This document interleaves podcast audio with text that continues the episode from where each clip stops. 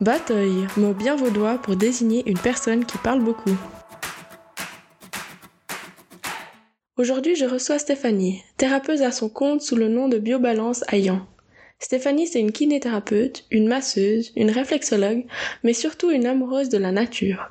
Elle a designé sa vie selon ses besoins et ses envies. Un vrai modèle pour oser vivre sa propre vie à fond et écouter son cœur. Je vous laisse donc avec son histoire passionnante et inspirante. Salut Stéphanie, comment ça va?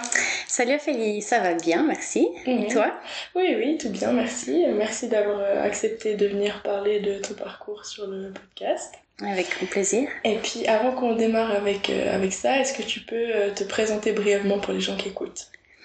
Alors, ben, je m'appelle Stéphanie, j'ai 45 ans, euh, j'ai un cabinet de thérapie alternative, donc je fais surtout du massage, de la réflexologie et puis euh, kinésiologie. J'aime bien aussi tout ce qui est un peu euh, plantes, euh, donc c'est un peu des, des aides. Euh, sinon, bah, ça fait 14 ans bientôt que j'ai mon cabinet. Mhm. Et sinon, j'aime beaucoup être dehors, profiter euh, de la nature. Ok. Et puis avant qu'on parle un peu de ton entreprise, euh, on va retracer ton parcours depuis petite.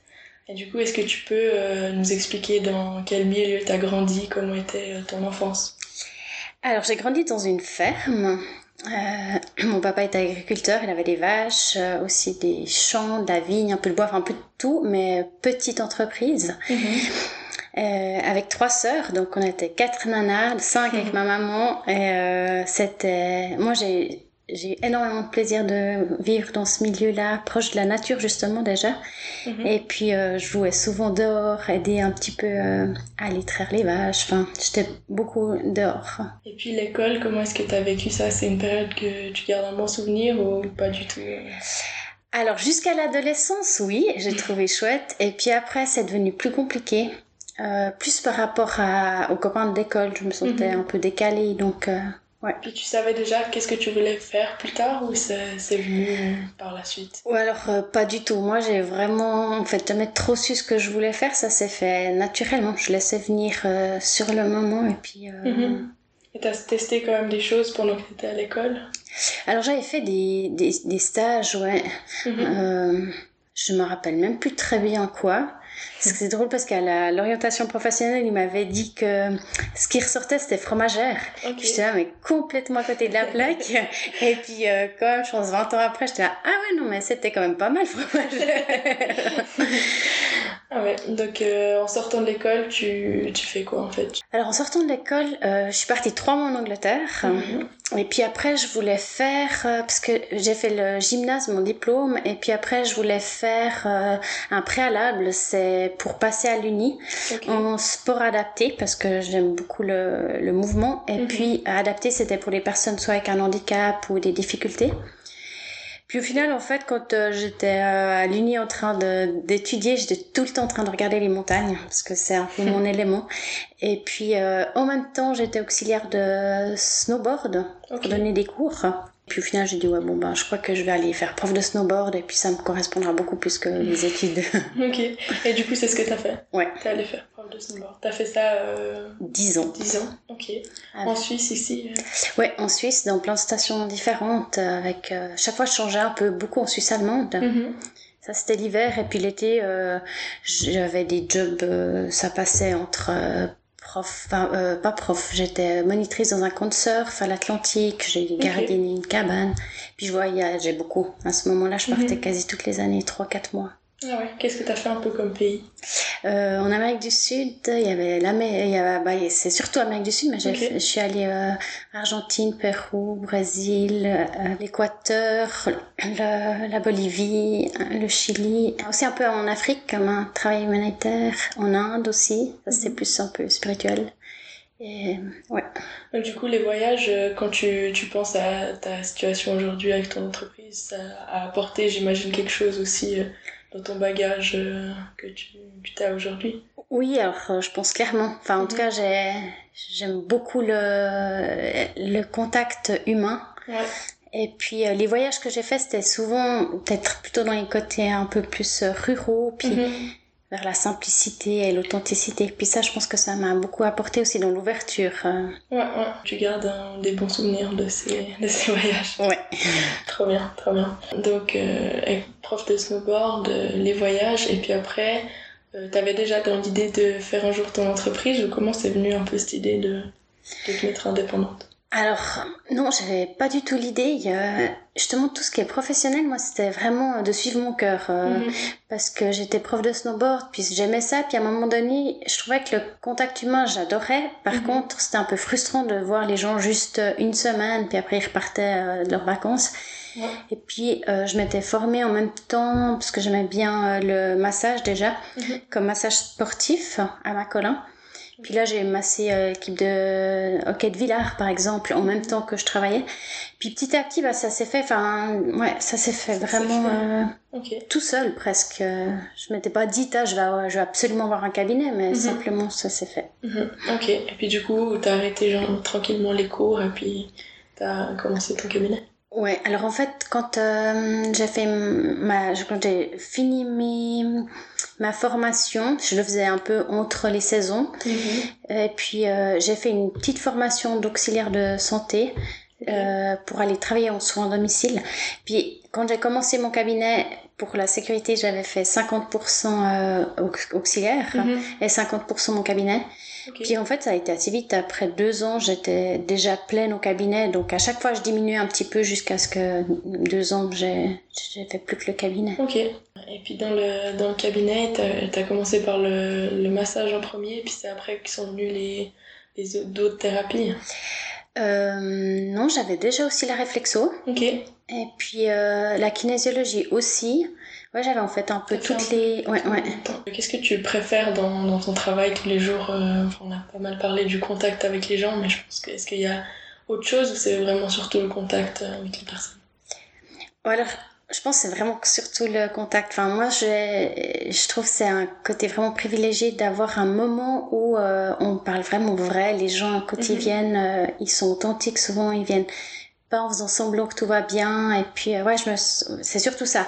Après, ben, j'aime bien le corps humain. J'aime bien euh, de voir où il y a les tensions. Enfin, voilà, ça, je trouve intéressant. Mais c'est pas forcément ça qui me motive le Mhm. plus, je dirais. Peut-être le côté un peu plus euh, psychologique, spirituel, des- Ouais, je- dire ça comme ça. ouais, exactement, je Mhm. pense. euh, Comment est-ce que tu concilies ta vie euh, d'indépendant entre euh, la vie professionnelle et la, la vie privée? Ça se passe assez bien Tu fais comme tu l'entends ou tu continues un peu avec ce suivi de faire avec le cœur aujourd'hui? Oui, alors je pense. euh, en tout cas, j'essaye d'être cohérente avec ce que, ce que je pense et ce que je dis. Et puis, euh, bah, une partie que j'aime aussi beaucoup de mon travail, c'est que je peux vraiment, moi, m'organiser comme je veux euh, par rapport au timing. Puis j'aime bien avoir du temps aussi, justement, pour aller en nature. Donc c'est vrai que typiquement, le mardi, je finis assez tôt l'après-midi, puis je reprends que le mercredi matin. Euh, mercredi midi même. Et ça me permet d'aller bivouaquer au Jura ou de faire un truc pour me ressourcer. Donc c'est mon petit week-end dans la semaine.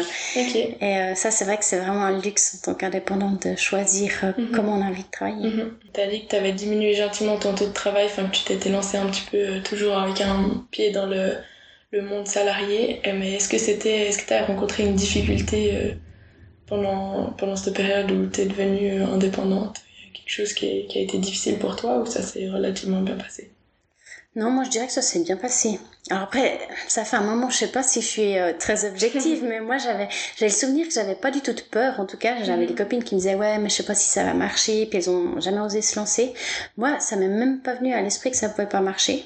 Déjà par rapport à ça, puis sinon euh, le côté financier ça allait aussi parce qu'en tant que prof de snowboard je gagnais pas beaucoup donc euh, j'avais l'habitude de ça donc euh, ouais je, je pense qu'il y avait quand même un petit, des petites peurs mais ouais. Bon, on dit, hein, si on croit déjà en ce qu'on fait, ça aide quand même. euh, ouais Après, si, si toi-même tu crois pas, les, autres- les autres ils vont pas y croire. Donc. Exactement, ça je pense Mhm. que c'est vraiment Mhm. important. Puis est-ce que tu as une anecdote un peu euh, qui, de quelque chose qui s'est passé dans ces années euh, d'entrepreneur, des choses qui t'ont marqué ou choqué?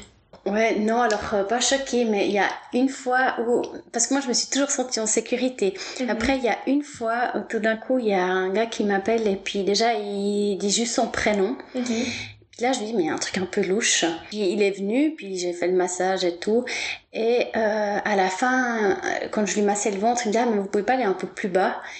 Et puis là, c'était le gars, il faisait 1m90, monstre baraque. Là, tout d'un coup, j'ai quand même eu la trouille. Je me suis dit, mais euh, mince, euh, Simon, comment euh, Mais c'est la seule fois où j'ai eu un truc qui n'était pas agréable. Sinon, mhm. sinon j'ai plein d'exemples où il y a une personne, par exemple, qui, qui adorait euh, écouter de la musique, euh, mais plutôt rock. Enfin, il aimait pas ma petite musique douce. Mhm. Puis je dis, bah, ok, pas de souci, dis-moi ce que tu veux, puis on écoute. Euh. Donc, il voulait écouter du Johnny. Il dit, ok. il parlait pendant tout le temps, tout le temps. Mhm. du massage que tu sympa hein. et un, un jour il est venu puis il était vraiment mais crevé pas très bien puis je dis mais écoute cette fois je te propose juste une fois on parle pas et à la fin du massage, il a dit waouh, c'est trop bien, c'est la première fois que j'étais vraiment euh, face à moi-même et en paix, tranquille. Et puis mhm. bon, maintenant on parle plus. Demain, je vais aller boire un café pour qu'il me raconte ses trucs. Non, mais je rigole, mais euh, mais ça c'était un super cadeau parce que il a pu découvrir euh, quelque chose de mhm. nouveau, puis d'être ouais. J'ai trouvé super intéressant. Et comment est-ce que tu vois la suite avec ton cabinet? Est-ce que tu as des projets ou tu te laisses vivre? Bah, je me laisse un peu vivre. Euh, on doit faire des, des formations continues, euh, donc euh, ça c'est quelque chose d'obligatoire. Je fais mon brevet fédéral parce que ça aussi, je pense que dans le futur, il va falloir le faire, mais j'avoue que c'est pas du tout ça qui me motive. Après, non, je sais pas trop. J'aimerais bien partir en voyage de nouveau l'année prochaine, donc mhm. c'est c'est un peu un équilibre. Moi, ce que je recherche, c'est de trouver un équilibre où je suis bien dans mon travail, dans ma vie privée. Mhm. Et puis la suite, on verra. Là, on a un petit projet avec euh, une prof de yoga pour faire des ateliers. Mhm. Et ça, c'est euh, une nouvelle chose peut-être comme ça, mais j'ai pas un grand projet. Ouais, Est-ce que tu aurais un, un, conseil pour les gens qui peut-être qui aimeraient se lancer comme, euh, comme indépendants ou monter leur entreprise, mais qui, qui ont peur ou qui, qui savent pas comment faire? Bon, Alors c'est peut-être facile à dire, mais moi je trouve c'est vraiment d'écouter son cœur quand on sent qu'on est à la bonne place puis qu'on fait ce qu'on aime vraiment, je pense que c'est déjà un énorme pas en avant. Et puis euh, de pas trop écouter ce que les autres euh, disent parce que ça peut vite mettre des freins alors que après c'est non plus pas euh, de d'avoir une idée puis de, de tout lâcher enfin moi typiquement aussi ce qui m'a beaucoup aidé c'est d'avoir fait euh, petit à petit 50% au début. Donc comme ça, j'avais pas la peur. Donc ouais, je trouve d'avoir une petite sécurité financière, ça permet de faire après les choses vraiment comme on a envie et pas de se dire à chaque fois ouais mais il faut absolument que je gagne de l'argent. Mhm, mhm. Et est-ce qu'il y a quelque chose d'autre que tu aimerais rajouter? Non, pas spécialement, mais en tout cas j'encourage les gens qui ont envie de, de se mettre à son compte de suivre l'aventure parce qu'il y a vraiment plein de positifs. Peut-être il y a juste quelque chose où je me suis pas rendu compte euh, tout de suite, c'est euh, par rapport au troisième pilier.